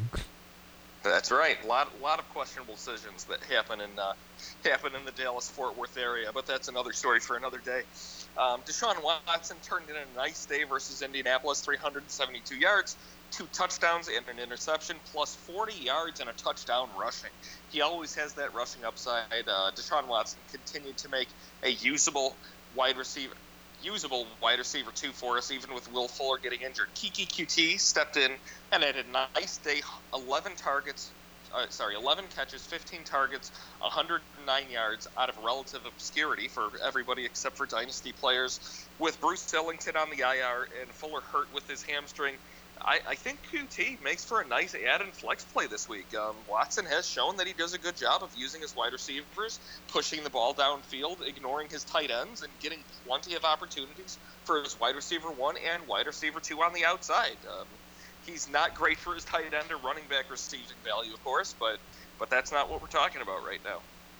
Mm-hmm. Yeah. Kiki, do you love me? I do love Kiki in uh, fantasy this week. Uh, you know, as long as Will Fuller's out with that hamstring issue uh, that he struggled with in the preseason, I think that Keke Coutee, Cutie, Cutie, I don't know. Cutie. Cutie, cutie pie. You know, like the little, uh, like those little tangerines. Yeah, yeah. Well, Cutie will be a high-end wide receiver three or flex here. Uh, like I said, as long as Fuller's out, um, Watson's throwing a ton with the Texans secondary struggling, and he's adding points on the ground. Uh, he's a fine mid-range QB one option again this week. Uh, of course, you're starting Hopkins. And then I, I really don't know what to say about Lamar Miller. That's a bad call by me in the preseason. I was really high on him. Uh, I thought he was going to get more of the workload this year, but Miller's been inefficient as a runner and just not being used in the passing game. Um, he's just a low end flex play right now, and honestly, I would sell low on him if you can because Alfred Blue's getting a ton of work, and D'Onta Foreman may be back in a couple more weeks too. So, uh, I, yeah, Miller's a frustrating call. Uh, my bad. Um, and again, this is another game that I kind of flip flopped on, but uh, I will I will err on the side of the home team. So I'll I'll take Houston in the battle for Texas. Yeah, I, I'm going to take Dallas. I I don't know. I just think maybe Ezekiel Elliott is the difference maker here. Um, Alfred Blue, though, he's he's an anomaly. He's he's survived with this sort of role of just tanking his starting running back's value through through multiple regimes now. He's been here with Bill O'Brien and he was back with Gary Kubiak, I think, right? Yeah, it seems like no matter where Lamar Miller goes, they just don't want to give him the touches. Uh, who was it that was blocking him in, in Miami for so long? I can't remember now. Oh, goodness. I, I almost said Ricky Williams, but I think that's a little too far back. No, yeah. Um, but regardless, I just uh, something with Miller just. Uh, anyway, yeah, Houston. Yeah, Houston, Houston uh, Dallas, Dallas for me. Washington at New Orleans. Monday Night Football, da, da, da, all those good things. New New Orleans defense is is not particularly scary. As a matter of fact, they're not scary at all. But the Washington wide receiver corps is scary with Alex Smith at the helm. Scary in a way that you're avoiding them despite this very juicy matchup. Unfortunately, Jordan Reed's a tight end one, and Chris Thompson's a running back two with with that PPR upside always. Adrian Peterson's a tough call for me, but but given the running back depth that exists in the league and the injuries, if you have him, you're probably having to start him. He, he's a top five uh, running back option. I, I, really wish I could get behind a wide receiver for Washington this game, but but it just isn't in the cards. Yeah, I, I, would like Peterson more most weeks, but I, I see Washington trailing here for the most part, so I don't love him. Would yeah. prefer Thompson here. Um, Smith, I, I, think he's a high upside QB2 here facing the Saints. Um, I'll echo your thoughts about Reed as well, but I think there's a little ray of hope here for Jamison Crowder and Paul Richardson. Uh, again, that Saints secondary has been so awful. Both are risky, just you know, desperation wide receiver fours, but they do both have high potential. Um, I, I, I wouldn't feel safe starting them, but I, I think in terms of DS, DFS options, I like them. Um, sure, sure, I could see that. I just, I, for me, I don't think Jamison Crowder needs to be owned, but I've always had a soft spot for, excuse me, soft spot for him. Uh, I, I think he's worth a look maybe this week. All right. As for the Saints, not a ton of amazing analysis to finish us out here, unfortunately. Brees, Kamara, and Thomas are great to go. Three touchdowns for Alvin Kamara last week. I still think Ingram is worth acquiring on the cheap, if able, before he shows up and, and shows us what he can do. Remember last year, both he and Kamara were, t- were running back one starts every week they were together. Um, I, am not thinking this will be too high scoring of an affair for Washington. So look for the other running backs to help grind this game out. Mike Gillislee, um, the sort of thing that Mark Ingram will be doing exactly. Mike Gillislee will not be on the field once Mark Ingram's back. Heck, Mike Gillislee might not even be on the team once Mark Ingram's back. Yeah, um, I mean, Kamara gets a, Kamara gets a little bit of a downgrade with Ingram back, but you're still starting him as an RB one. Uh, for this week, until we see what kind of usage Ingram's going to get, I have him as just a mid-range RB3 or flex play, um, right. depending on what running backs you have on bye, or if you've been getting by with just streaming running backs somehow. Um, you're starting him if you've held on to him since you drafted him. Uh, of course, you're starting Brees and Thomas as well, and Ted Ginn's still that boomer bust desperation wide receiver four.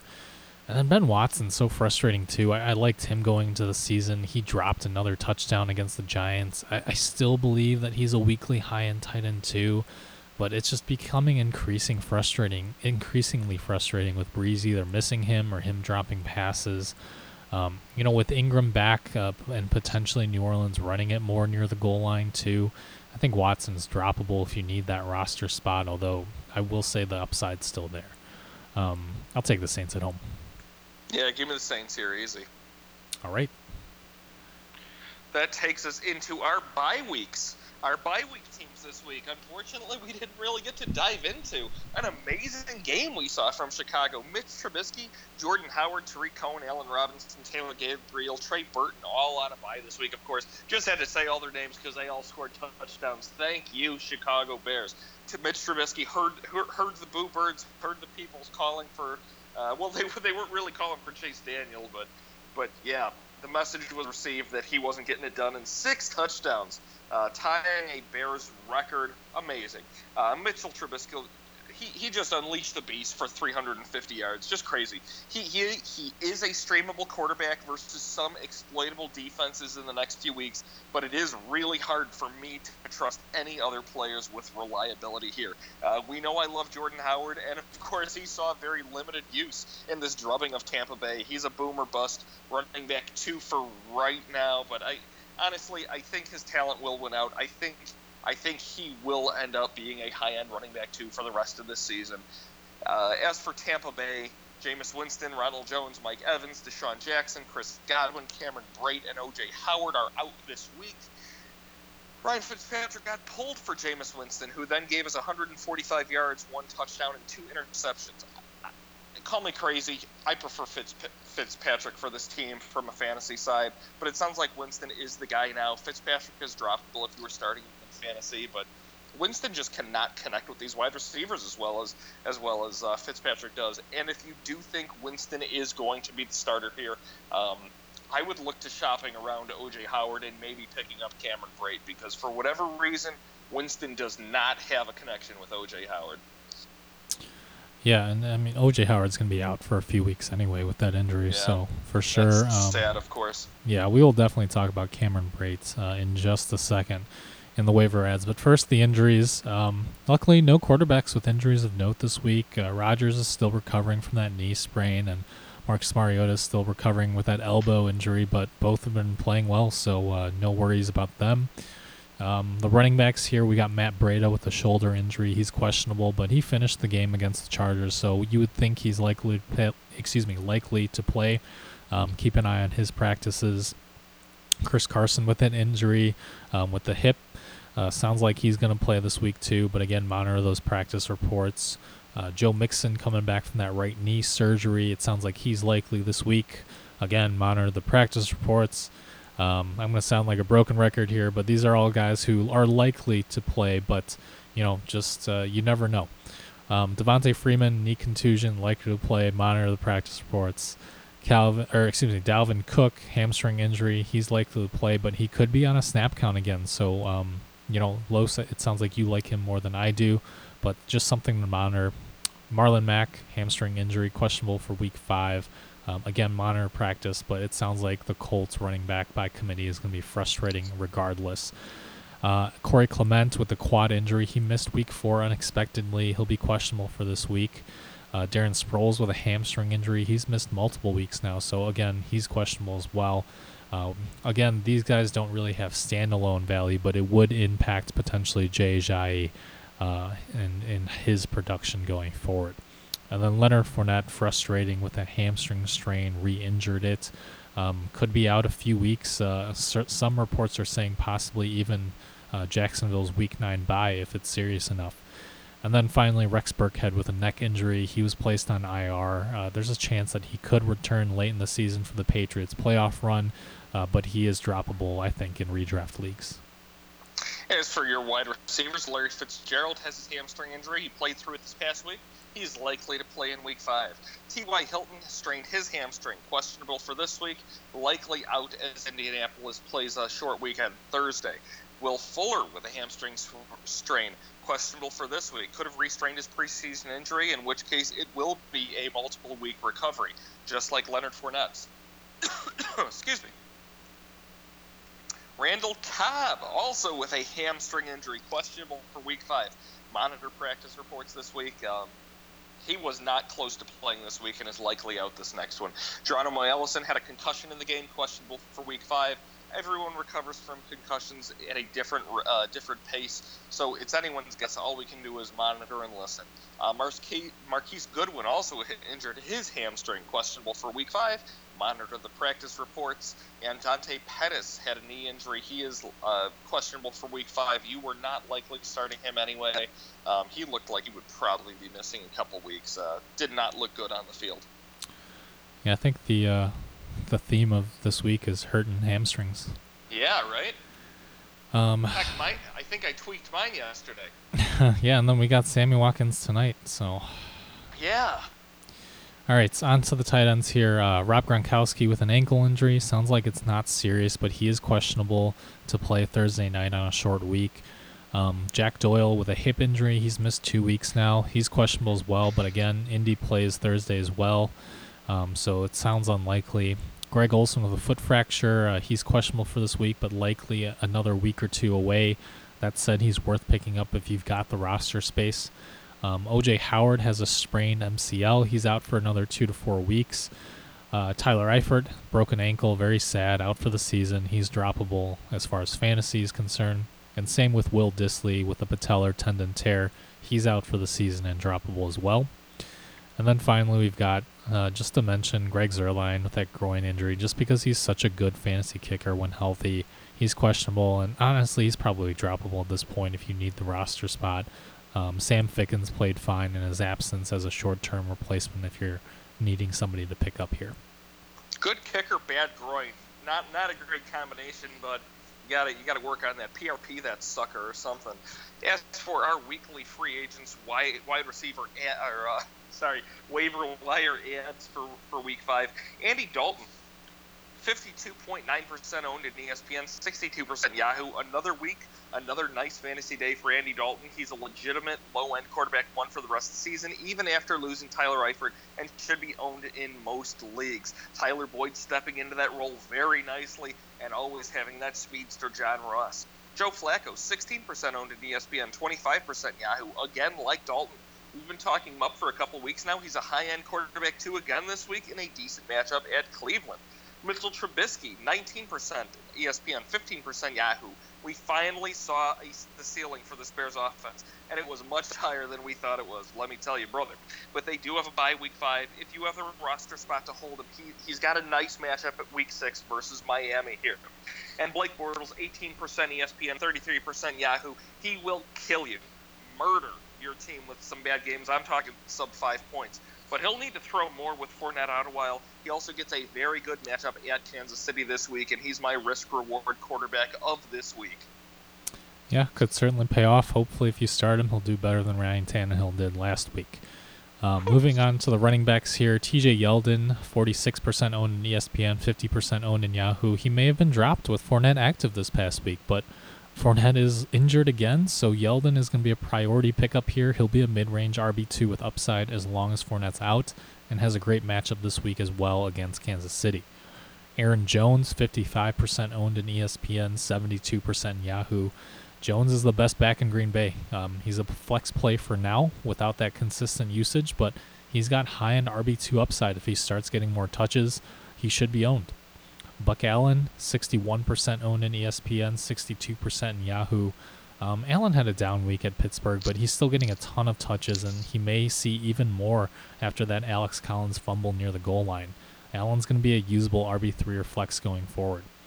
Nyheim Hines, 50, 15% owned in ESPN and 15% owned in Yahoo as well. Uh, I wouldn't go crazy here, as Marlon Mack could be back at some point soon. But again, with the Colts playing on a short week Thursday night here, uh, it's likely that Hilton, Mack, and Doyle will all be out again. So Hines could be a short term PPR RB2 this week in a high scoring game at New England. And finally, Alfred Morris, 59% owned in ESPN, 50% owned in Yahoo. Uh, Morris isn't a priority pickup here, but he's a good add if you've been starting Matt Breida and just want the insurance. Or if you've been desperate at running back, uh, he's still getting the goal line carries in San Francisco. So always a chance that he could score a touchdown here. At wide receiver, we of course have the aforementioned John Brown, 63% in ESPN, 72% owned in Yahoo. Brown had a big week at Pittsburgh and has another nice matchup here at Cleveland this coming week. He's a weekly low end wide receiver two or high end wide receiver three, depending on league size, and should be owned. Tyler Boyd, 66% ESPN, 72% Yahoo. Copy and paste what we just said about John Brown. Tyler Boyd is the clear number two wide receiver behind AJ Green on a good Bengals offense that is clicking and firing. And he may see even more targets now with Tyler Eifert out for the year. He should be owned in all leagues like John Brown. Keke Coutee, 0.4% ESPN, 3% Yahoo. Go jump on him. Get on there before anybody else does. With Will Fuller potentially out a few weeks, Coutee steps into a very productive number two role in Houston. He's a weekly wide receiver three with upside for as long as Fuller is out as, uh, as Bruce Ellington is out for the year, and that spot is his to have. You've got to scroll down because his projected points are not going to be uh, not going to be up there. They're not going to say 10, 12. So you, you, have to actually look for him. Don't just forget about him when you look through your waivers um, or through your free agency. Mike Williams, 53% ESPN, 74% Yahoo. A lot of owners got burned by Williams this past week. If he's dropped, he's still a boomer bust flex option in this Chargers offense. I can see you shying away from him this week, but this kid oozes talent, the most talented wide receiver that we've mentioned of the first four so far. Donte Moncrief, 9% ESPN, 6% Yahoo. Jacksonville is inconsistent on offense, but Moncrief has a great matchup this week at Kansas City and has a lot of upside. He's a boomer bust wide receiver three or flex if you need help, and somehow this guy just has a nose for the end zone. Even when he was with Andrew Luck, his target numbers would be down in the three four area, and he'd come up with a touchdown or two every week. Just just amazing. Taywan Taylor, four percent ESPN, three percent Yahoo. If this Tennessee offense can continue to improve as Mariota as Mariota gets to 100% health, Taylor could be a wide receiver three or flex option going forward with Rishard Matthews having left the team. Mohamed Sanu, 49% ESPN, 15% owned in Yahoo. With Atlanta throwing off and in shootouts with how bad their injured defense is, Mohamed Sanu is a viable boomer bust wide receiver four and a Julio Jones injury away from wide receiver two production. I personally prefer him to Calvin Ridley. He has more consistent production. He's on the field a heck of a lot more than Calvin Ridley is. So you can go ahead and swipe him up and be happy with the results. Geronimo Allison, 43% owned ESPN, 47% Yahoo. He is questionable with a concussion this week for week five. But he has become a wide receiver handcuff with Randall Cobb constantly being banged up. He's a boomer bust wide receiver four when both Cobb and Adams are healthy, but has wide receiver three or even higher upside with either of those guys out. Quincy Enunwa, 67% ESPN, 57% Yahoo. He had a quiet week versus Jacksonville as expected, but he's still Sam Darnold's favorite target and a weekly PPR wide receiver three.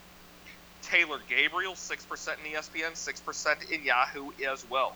With Anthony Miller out with shoulder, Gabriel blew up against a bad Tampa Bay secondary. He's just a boomer bust wide receiver four, but he's worth a look in some deeper leagues. Antonio Callaway, 32% ESPN, 38% Yahoo. He didn't do much versus Oakland, I'll give you that. But he had nine targets, second most only behind Jarvis Landry. As Baker Mayfield develops, Antonio Callaway could have some high upside as the young man. And uh, before we get to the tight ends here, just a real quick game break. Can I just say that Patrick Mahomes looks so good, even though they didn't convert this um, scoring or this uh, drive um, with a touchdown at the end. Uh, that play that he made, um, where he was he avoided the sack, he stepped up to run, and then right when he got to the line of scrimmage, he knew exactly where he was on the field, and he threw the ball, and that, that's a veteran play right now. Yes, sir. All right, yes, sir. Um, and this is this is also a good opportunity for him to see what a see what a pass rush looks like. He, the, I mean, he he can do nothing but benefit from playing in this game when we're talking about next week because Jacksonville has a well, Jacksonville's pass rush is a little stauncher, but but I don't know if they have anybody who could quite compete, uh, quite compare to Von Miller. I mean, Von Miller, you know, is a, is a former defensive player of the year. Yeah, I mean this, it's the box score doesn't show it, but he's playing really well tonight. Um, right. And when when did Denver uh, start being able to defend the tight end? No catches for Travis Kelce. Yeah, I you know I responded to a tweet just before the game that Kelce always demolishes the Broncos when they play, but he's yeah he's really been bracketed. You know they're they're covering him like Gronk. They're putting two three guys on him. Yes, sir. They're, and the, and I think I, I think uh, Chris Harris is also getting away with a little bit of ticky tack PI. I think these calls could go either way, but he has given a little tug on these arms. I, I mean, I'm not apologizing for Travis Kelce. He's a big, big, strong man. He needs to muscle up and get the job done. But but I think Chris Harris is getting away with a little more than he maybe ought to. Yeah, and I, I don't know about all you guys listening, but to me, even though the score is tied right now in the third quarter, it just feels like Kansas City is still kind of controlling this game. But we'll we'll see what happens. Um, all right, let's move on to the tight end waiver wire pickups here. Cameron Brate, 10% owned in ESPN, 24% owned in Yahoo. Um, as we said, OJ Howard's going to be out two to four weeks with a sprained MCL. And even when Howard returns, Cameron Brate was Jameis Winston's preferred red zone tight end target last year. Um, Brate should be a low end tight end one for the next few weeks if you have the roster room to stash him through their bye week this week. Vance McDonald, we talked about briefly as well, 31% owned in ESPN, 43% owned in Yahoo. Now that McDonald's finally healthy, he's displaying those skills. Um, this is why Pittsburgh went out and got him. His snap count has been increasing steadily, and he could be a low end tight end one for the remainder of the season. Tyler Kroft, 0.4% owned in ESPN, 1% owned in Yahoo. As we said, Eifert was a preferred target of Andy Dalton's in this Cincinnati offense, and Kroft is going to step in as that primary receiving tight end. Just a fantasy tight end two right now, but Kroft could return tight end one value down the road if he starts to gel with Dalton. Eric Ebron, 69% owned in ESPN, 80% owned in Yahoo. Just bringing up just in case he's not owned in your league again on a short week, uh, playing on the road at New England. He'll be a tight end one again this week, assuming Doyle is still out. And even when Doyle returns, Ebron has high end tight end two upside uh, as one of Luck's preferred red zone targets right now. Dallas Goedert, we talked about briefly as well, 11% owned in, e- in ESPN, 13% owned in Yahoo. Uh, with Alshon Jeffery back, Goedert didn't get many targets, but again, still has that weekly touchdown potential. And then in deeper bench leagues, he's a Zach Ertz injury away from top three tight end potential. Yeah, I have. Uh, I, I am shocked with how highly owned Eric Ebron is. You're, you're sure about those numbers? Jeez. Yeah, he's he's owned in quite a few leagues. Well, he was going to be my uh, my low special uh, unowned tight end one in your league this week, but I guess I've got to go elsewhere. Um, because he probably is owned in your week. Well, in your league, he, he did not deserve it until uh, until this very week. But I guess he had the touchdowns. But despite like two targets a week, I don't know. Um, I guess I'll go with Austin Seferian Jenkins, sticking with Jacksonville as the uh, as the tight end special, unowned tight end, finishing one of the week. And uh, if, if we know how that's been going so far, he'll probably finish outside of the top 30 tight ends. So so be sure to be sure to not listen to me. Uh, I don't know. I'm I'm with you on that on the uh, Austin Seferian Jenkins call this week. I'll I'll give you that one. All right, um, Dan Bailey. We'll kick off our kicker. Oh wow, I'm sorry. We'll we'll start off our kickers with Dan Bailey, 40% ESPN, 44% Yahoo. As Meng mentioned last week, the Buffalo game was an anomaly for an otherwise good Minnesota offense. Bailey is one of the most accurate kickers in league history playing on a team with a good offense. He's a fantasy kicker. You can set and forget the rest of the season. He was unemployed not for not for talent issues. He was cut for salary issues by Dallas. Ryan Succop, 19% owned ESPN, 20% Yahoo. Succop has been a model of consistency. And with Tennessee's defense playing well, they will not hesitate to kick plenty of field goals in low scoring games. Cody Parkey, 12% ESPN, 5% Yahoo. If the Bears offense can continue this hot streak after their week five bye, Parkey could be a productive fantasy kicker. You don't need to roster him this week, but keep him on your watch list going into week six or add him preemptively in deep, deep bench leagues. And then a couple defenses that are still available in some leagues. Baltimore 77% in ESPN, 69 in Yahoo. If the Ravens defense was dropped in your league after a quiet couple of weeks, pick them up. Even though their fantasy scoring hasn't been great, they have been playing very well. And they get their top cornerback Jimmy Smith back from suspension this week. The fantasy points will come. Carolina 28% ESPN, 40% Yahoo. The the Panthers got Eli Manning at home this week, fresh off their bye. They also signed former Pro Bowl safety Eric Reid to bolster that secondary. Tennessee, 39% owned ESPN, 13% in Yahoo. The Titans defense has been playing well and uh, and got up to go against rookie Josh Allen in Buffalo this week. You can do worse than them as a streaming option, and that is for certain. Yep, and uh, really, whether you're 0 4, 4 0, or somewhere in between, there's plenty of games left in the season. Um, stay vigilant on the waiver wire here. Uh, we've given you plenty of options to cover bye weeks, cover guys who are injured on your squad.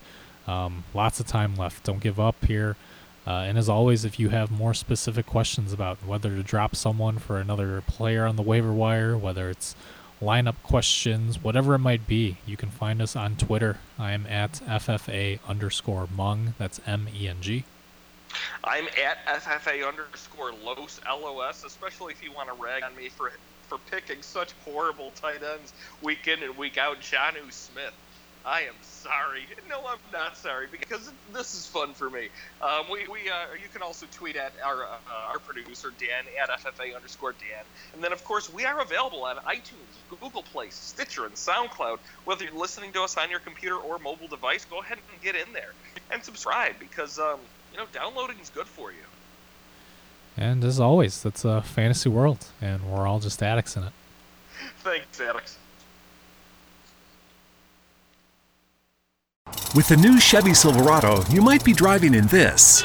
But with the Silverado's redesigned interior and large infotainment screens, it'll feel more like this.